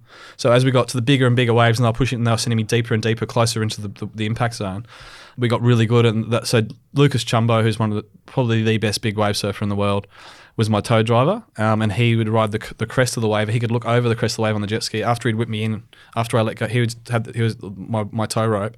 He was watching over the corner. Then he'd blow the whistle to steer me, like remote control me across the wave. And then I had two other jet skis with my safety. People say oh, I was really risky, like you could kill this blind guy. It was very dangerous. But there's, for anyone that knows me and you probably you know from listening to this podcast, nothing I do is there's no there's no there's no nothing's been left to, to question. You know what I mean? We had we dotted every I and crossed every T, and and then capacity wise, I had trained in the pool learning to breathe. So I didn't do a lot of surfing leading into Nazare. It was more about my physical strength in the gym, and my, and so I didn't break my back because you can break your back if you hit the wave. There's so much force in the wave. So it was all about my my physical strength and then my breath capacity. Yeah, I read that about the breath work. Yeah, Did you train with anyone? I trained with a few different people. Did you, uh, Nam Baldwin? Because he does a bit with surfers. Did you He do work with Nam? I didn't do work with Nam. I did it with a few different. I worked with a guy that does Lucas, who does. Uh, he trains a lot of the. He trains the Australian freediving team. He taught me all of my mental capacity and a lot of the the the long strength capacity. And then I worked with a guy called Dwayne who has has taught a lot of the big, specifically around big wave surfing. So there was two components to that breath work for me. It wasn't just about one person that gives me like a rounded approach. I needed to be the best. It's like back going back to my footy days. I needed to be able to be have a better breath capacity than all the best big wave surfers in the world because they can see. So I got to a point where I could hold my breath longer than I think all the other big wave surfers. So How, how long can you hold your breath underwater? oh, not now, but just for, when but just when I went to Nazaré, I could hold my breath for about six minutes. Six minutes. Five, five minutes forty-seven, I think was my longest. Yeah, for single breath. I don't know what to say on that. That's ridiculous. I didn't, but, but I didn't know also- that was a thing until I started, until I did it. Yeah, but but uh, look, I know people can train up to what seven, eight minutes. Oh, 10. Lo- long 10. free divers, Free yeah, divers, free yeah. divers, yeah, they can get, but yeah, very low low heart rate. Whereas for me, it was that was that was a low heart rate breath hold, but I had to learn high heart rate stuff. So it was because it's like because when you, you let go of a rope on a fifty foot wave, you don't have low heart rate. So it was learning how to control my breath at high heart rate, and there was there was lots of varied training. But I knew when I got there, and Dylan and all the team that were there with me knew that I had the physical component of of my training and how high, what level I was at. So they were all really confident around sending me into those waves. to hold your breath in a pool for six minutes, that's great. It's it's it's wonderful use of physiology and calming nerves, and it's a real physical psychological combination. But when you're coming down a fifty foot face wave, and you tumble into the water, you can't just click in and go right now. I'm going to relax and be calm and go yeah, six minutes. You could take a gulp of water. You could And that's all part of the training. okay. Yeah. It's building all those lessons. We were in the pool in Nazaré and Dylan's physically beating, I'm underwater, he's physically beating me up underwater. Okay. spinning me around upside down, punching me in the lungs to push air out of my lungs. I was doing empty. I was doing uh, empty lung. So the six minute breath hold is full lung. I was doing with Dwayne. I was doing empty lung, so full exhalation, and then he'd squeeze my chest cavity, and then I was doing 25 meter swims underwater, and then I'd come up and have one breath, full empty lung, and then swimming 25 meters underwater with no air. So I knew that if, we, like, you build that trust in your body that you know you can stay underwater without any air. Mm-hmm. So it's you know you, you don't go down the wave at the first time, and that's the first time you've had water in your, your mouth, or you've had your all the air pushed out of your body, or you don't want that to be the first time for anything. You know you you've prepared for every possible contingency, so when you when it happens, your body can go back to that experience. So on the days you surfed Nazaré, Yeah. what was the longest you did have to hold your breath underwater? Uh thirty seconds, not that long, you know, but that's still a very long time underwater in a very harsh environment. Uh, and it was to the point where the we had so because we're filming for the the movie, we had four cameras on the land, we had a drone, and then we had two cameras in the water on jet skis. No one could find me, and I was in a bright orange wetsuit.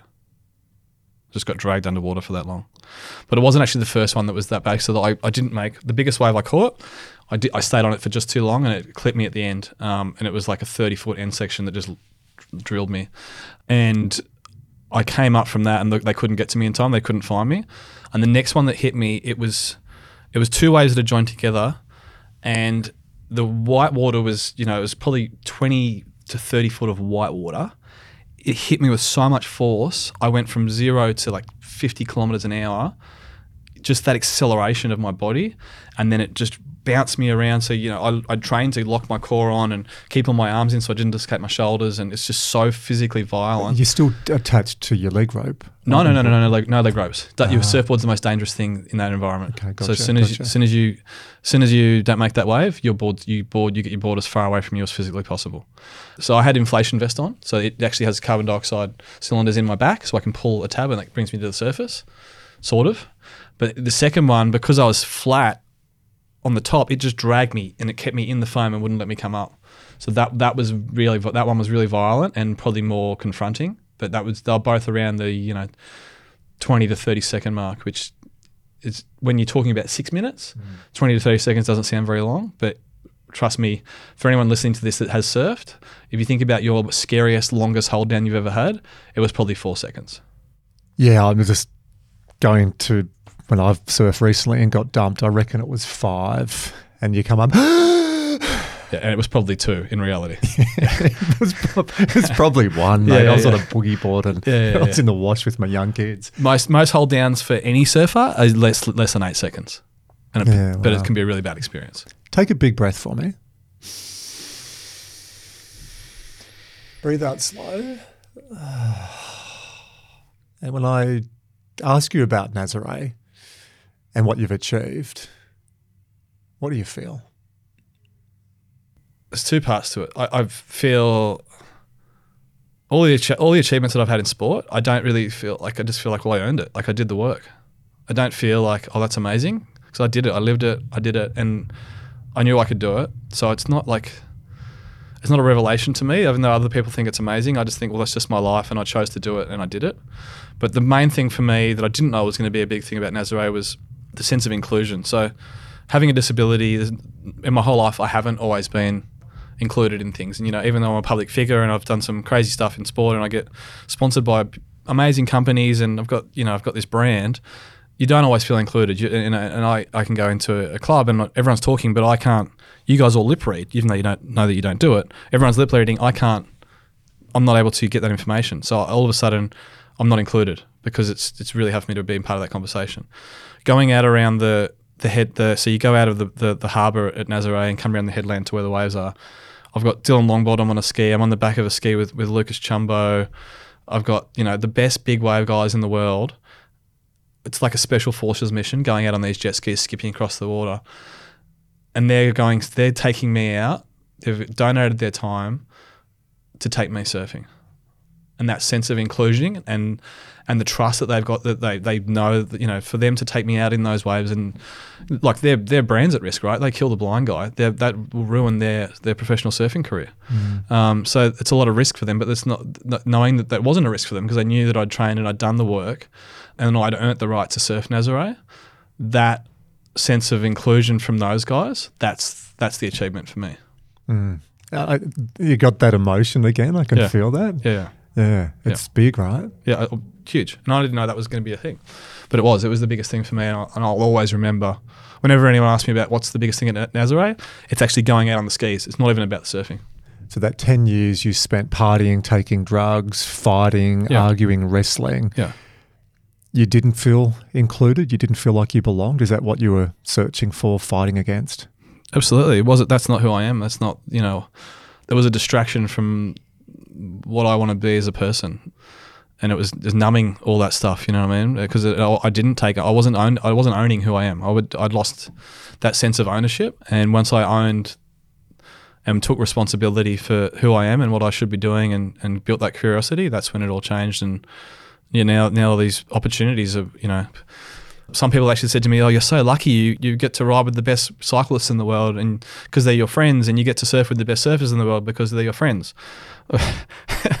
they weren't my friends before I was a surfer. Or they weren't my friends before I was a cyclist. You know, I, I did the work. I spent the hours. I built the capacity, and then they became my friends. And and I'd earned the right for them to take me out surfing those crazy waves, and I'd earned the right for them to ride on the bike with me. And, and they wanted to do that because I, I was at that level. So, I like that, that framing. I earned the right. Yeah. You did the work. You Yeah. did the reps and sets. You, 100%. you worked what it looks like. You work backwards. You Yeah. put a team together. One thing I missed in the introduction today, adding to your portfolio of your career achievements, is author. You've written a book called Surfing in the Dark, which talks about the amazing story of resilience and following your dreams no matter the obstacles. I know you're really passionate about this. You told us when we were having a coffee before we started filming. This is the first book, I believe, that is a combination for visually impaired with braille. It's the first book ever, definitely in Australia, but we think in the world that has text and imagery and braille all in the one edition. So it's the first time a blind mother and a sighted child, or a, blind child and a sighted mother, can read the same book together, which is amazing. People go, "Oh, that's so great," but it's actually really sad that in 2023 it's the first time that's happened. Hmm. sad, but also you again. Did anyone say you can't do that? Like you just just do a book with braille. You just do a book that's got words and pictures. I have to give a lot of credit to Vision Australia. They were instrumental, and they, they, you know, they got the project done. But I'm very, very proud that I was, I suppose, the the feature of that book. And look, if you try, if you have a if you have a goal and you and you try and you build the right team and you focus and you, you know, you learn, then things happen. I know that's a real passionate area for you, giving back to kids. A chip of the block, your oldest son Max is adopting your optimistic mindset. He was on the Today Extra show on Channel 9 and mm-hmm. he said, mm-hmm. When I go to sleep, I do my I'm braves. I am brave, I am intelligent, I am kind, I am happy. I'm Max Formston. Mm-hmm. How beautiful is that? All my kids do that. We've actually changed the second word to inquisitive because we realize that intelligent comes from it is it, it's it's a capacity, but to build that capacity, you need to be inquisitive. So we changed that word. But that's all my kids do that before they go to sleep every night, um, and I ask them. Don't just read it out, rote word. We just we talk about those values and what they mean and how they're demonstrating that in their life and how people are, how they might help other people demonstrate those values. Does that come from your dad? Is that an extension of what he taught you? It's an extension. So that's my iteration. But yeah, I certainly think it comes from those values that he taught me around. There's no such thing as can't. But as I've also learned as, a, as an athlete and as a businessman that it's it's how you do things that it's really important as well. It's not just getting the job done, but if you do it ethically and you include everybody in the right way, then it, it feels a lot better when you get to the when you, you end up getting to the journey, the end of the journey. Yeah. Do you like odd numbers or do you like even numbers? I like even numbers.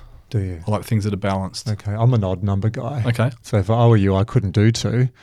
Uh, I was just wondering if Rebecca's going to get another conversation, you know, big bunch of flowers, take her out to dinner. I've conquered world cycling, I've conquered world surfing, darling. I just got a phone call. I just got a text message. I'm going to insert. What's next? Yeah, people ask me that all the time. I don't know. I'm just, I'm loving. You know, the favorite thing I do right now is I coach the my Max's under nines footy team, rugby league. It's something that I can do every week. I see the boys improve every week. A lot of the other stuff I do in my life are really big projects that take a long time to see a result. I'm loving giving back. I love coaching in whatever form that comes in, whether it's executive coaching with with senior executives or that's just, you know, coaching the under nines footy team.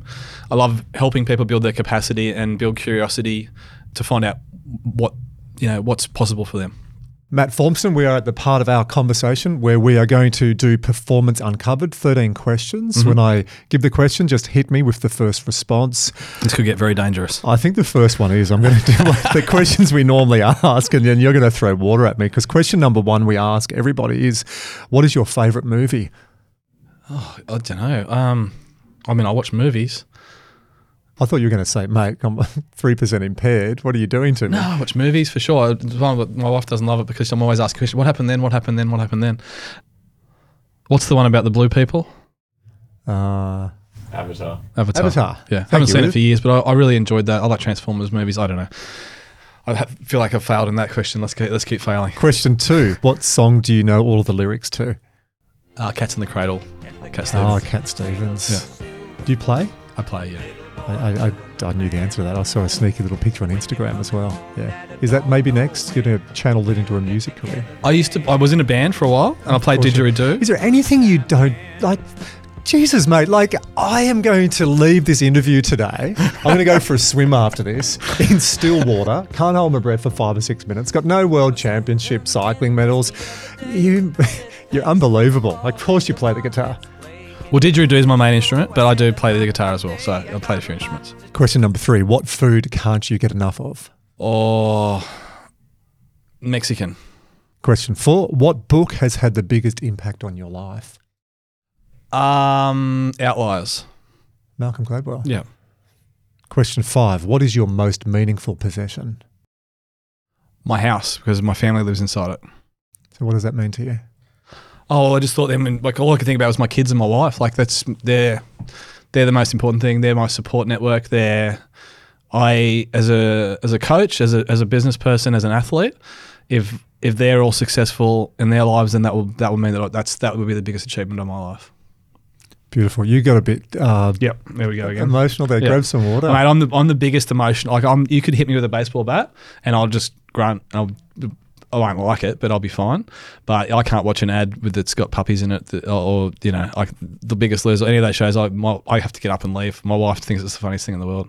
I, Very emotional. I, I get it. Yeah. I I cried. I don't know whether you've got one like this. I'd uh, been on and off with a, a ex girlfriend in Hobart many years ago when I was down there running, and maybe I used that as an intro to cover how emotional I was. But I cried in the Flintstones movie when Barney got sacked, but Fred did the dirty work and Barney took the rap from Mr. Slate. Okay. So I'm watching this freaking cartoon movie and I'm crying. Yeah, that'd be me. And Deb came out and said, Are you all right? I went, Yeah. No, Barney got sacked. Yeah. Uh, out of everything you do, though, you can see cycling, surfing, taking on the corporate world. Yeah. Family has a real special connection. Yes, absolutely. It's where I could like get all my strength. When I broke the world record in cycling, it got really hard. You know, towards the three minute mark in a four minute effort, you don't want to do it. Your body's just telling you stop. This is not healthy.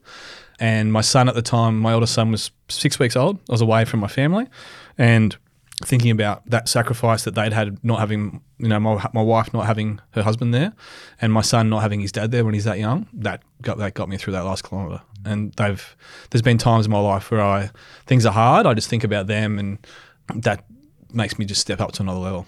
Question six What does your weekly fitness routine look like now? Um, oh man, at the moment I'm working too much, so it's probably lifting beer off the table is probably the, the, the most biggest activity I do. Normally it is gym five days a week and surfing six days a week, if I can fit it in with with work work commitments. Seven What is your favourite failure? My favorite failure is uh, all my, my failed relationships before I met my wife because I learned a lot of things that I don't need to do with her. Question eight What do you do to recharge and switch off? Watch TV, just spend time with my family. Yeah, just zone out. Nine We've covered a lot of this. How do you prepare for key performance moments? And I'll make it specific at work. You've got a major presentation, a big interview, a big pitch. How do you prepare for that key moment? The answer's in the word being prepared.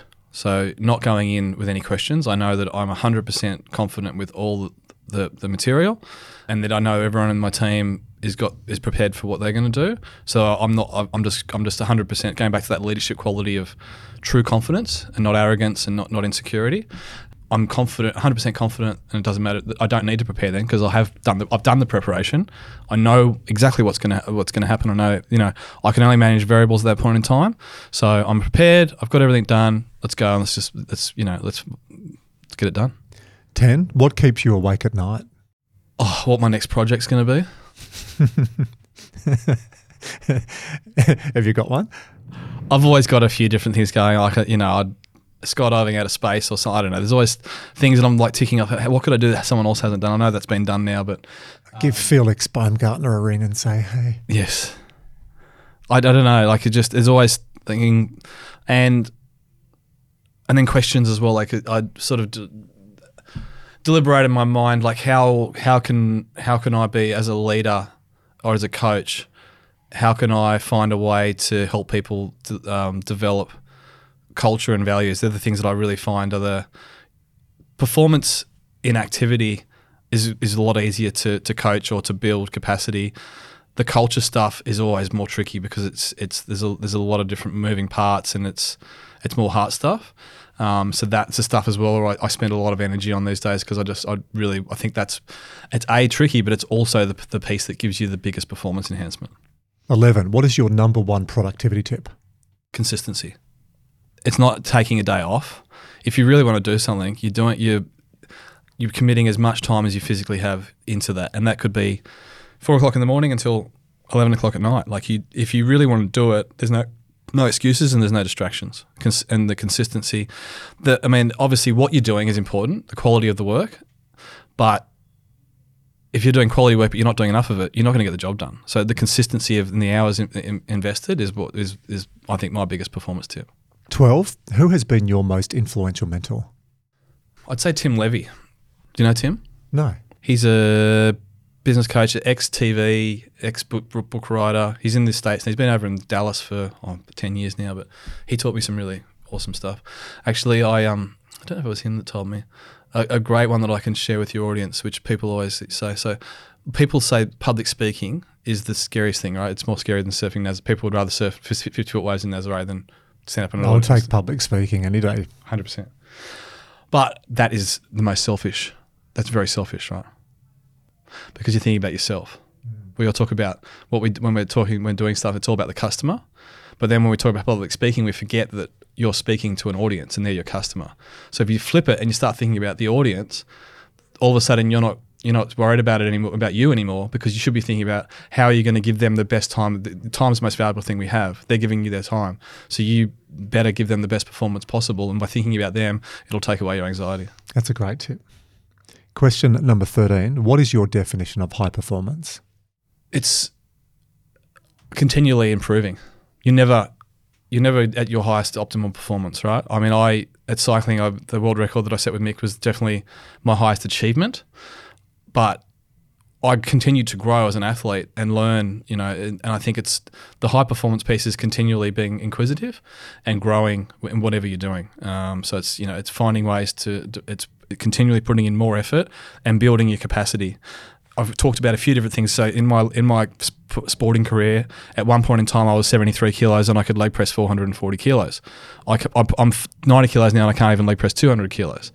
I, last year I could hold my breath for nearly six minutes. Right now I could probably hold it for four. You know what I mean? You build these capacities in these different areas of your life, but you can't keep that capacity unless you keep up the effort. And you'll, uh, but then you build other capacities along the journey, but but you'll diminish in those other areas. So it's the consistencies and it's the and it's the it's the curiosity, and then you build this ecosystem for yourself of capacity throughout everything you do, which makes you richer as a person, and then you can build on that. You can build on that layer, the next layer, the next layer, and keep growing as a person. I feel richer as a person for our conversation today. We've covered a lot. We've covered you and the frameworks that your wonderful father gave you at five growing up and not accepting disability to start with and then easing into that. We've spoken about the 10 years really authentic around partying and taking other substances and trying to get away and being angry and then like literally stumbling on a bike and then winning world championships and world records and then beautiful friendships with Mick. Yeah. We then shifted to the water and spoke about how you literally took to that like a duck to water and then surfing Nazare. And woven throughout this has been a wonderful resilience and attitude. And I'm really looking forward to listening back to this. And, and then even in the Performance Uncovered, still just giving us lots of information. So loads of questions, loads of discussion, loads of answers. I'll finish with Is there a question that you would have liked me to ask that I can ask now? Or is there a question you'd like to ask me? So people talk to me and they say it's amazing you've done all these things and they're wowed by it. I sometimes get a bit sad that it's it's such a revelation to people that hard work and curiosity can help you achieve things. So my question to you is: You work with lots of different people.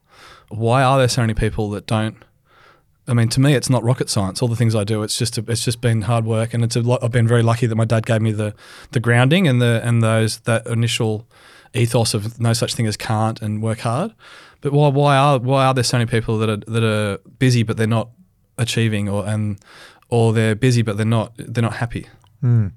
Can I start by saying I'm not wowed by you? I'm inspired by your message, and, and inspire is the Latin word inspirare, which means to breathe life into. I know you are going to breathe life into so many people on this podcast. So let's get that clear. I'm not wowed, mate. I'm inspired. I didn't say you were. I just said some people were. Yeah. Why do I think a lot of people don't hit their potential? I can think of a couple of reasons. Number one is role modeling.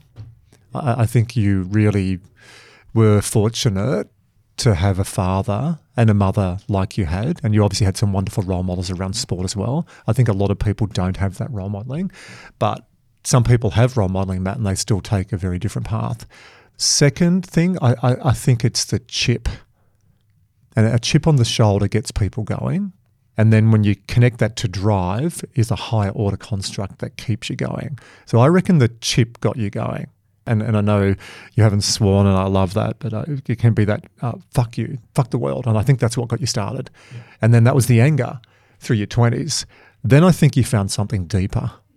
And, and that's that purpose or that connection I reckon you now are inspired by making a big difference to people's lives around the world. And it would be totally remiss of me to just say it's with people who are impaired vision. Yes. Uh, your, your vision, I feel, your purpose is to get people to fire up in all parts of their life. So role modeling is number one. Then two, it's that chip on the shoulder that then goes to drive. Three, I, I think what you have now found is this energy, this this it's fun, it's a passion. So they're my three answers without blabbing too much. Have good people around you, have an inner drive, and then enjoy the process. Does that summarize you? I love it, especially the enjoy the process bit. And also, you know, I do. You're right because people say to me all the time, "Do you, is it you want to inspire people with disabilities?" And it's definitely not that. I want to inspire everybody, and I feel like you know, if I can do what I do with the disabilities that I have, then it should inspire other people that they can do a lot better than what they're doing. You know, or or maybe they don't want to do better.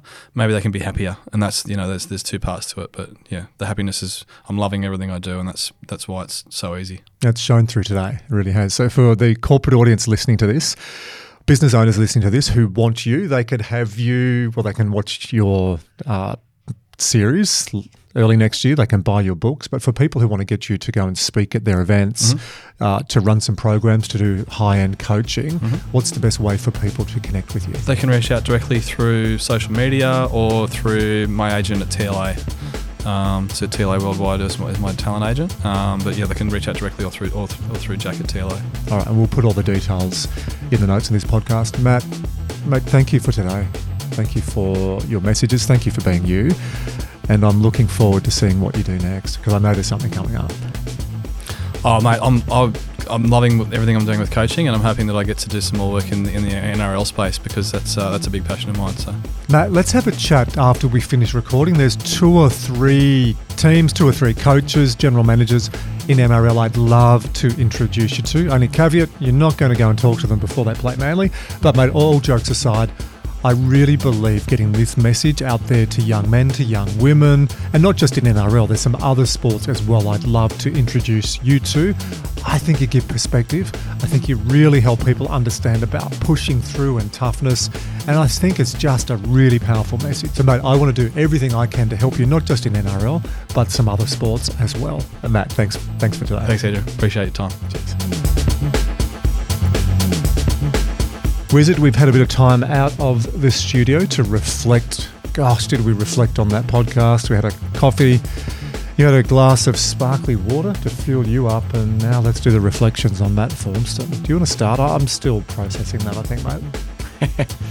Yeah, oh, it's an incredible story. I was, I was thinking if you made a movie out of this, they wouldn't believe you. Like people would call bullshit.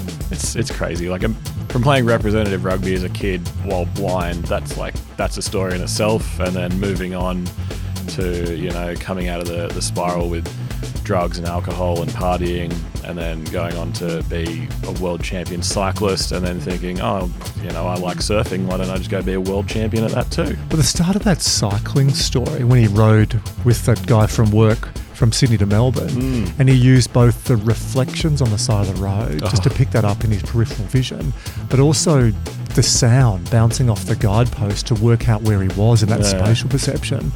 That that I cannot comprehend that. I know. I don't even like riding on the footpath near big trucks sometimes. I can't imagine riding down the freeway with one right next to me. you told me a, a while back you and Nikki hired a tandem bike, and that almost ended in disaster. Yeah, tandem bikes are hard to control. And again, was, when he was talking about it, I was thinking about that, that experience too. And I can't imagine going down a hill at 100 kilometres an hour on a tandem bike. Me and Nicky were on flat ground with grass either side. If we fell over, we'd maybe get a skin knee. He was probably going to die if he hit anything. The first thing that really jumped out at me, if I think about the progress of the interview, was the love and the wisdom of his father. Mm. And when I asked him that, he said, No one's ever asked him that question. It just got me reflecting a lot as a father, what I would be like in that situation. And it's, it's moved me that mm. what his dad did for Matt. Because what, what an amazing man to not tell Matt that the doctors said, uh, you're not really going to have a proper career and you're not going to play sport. Yeah. Effectively, you're not going to have a normal life. Hmm. Thank God his father did not listen. Oh no! And then he uh, he said it again when, when he got dropped from the, the rugby team. He didn't find out that he was dropped because he was blind for I think he said till he was an adult. That's uh, that's incredible parenting.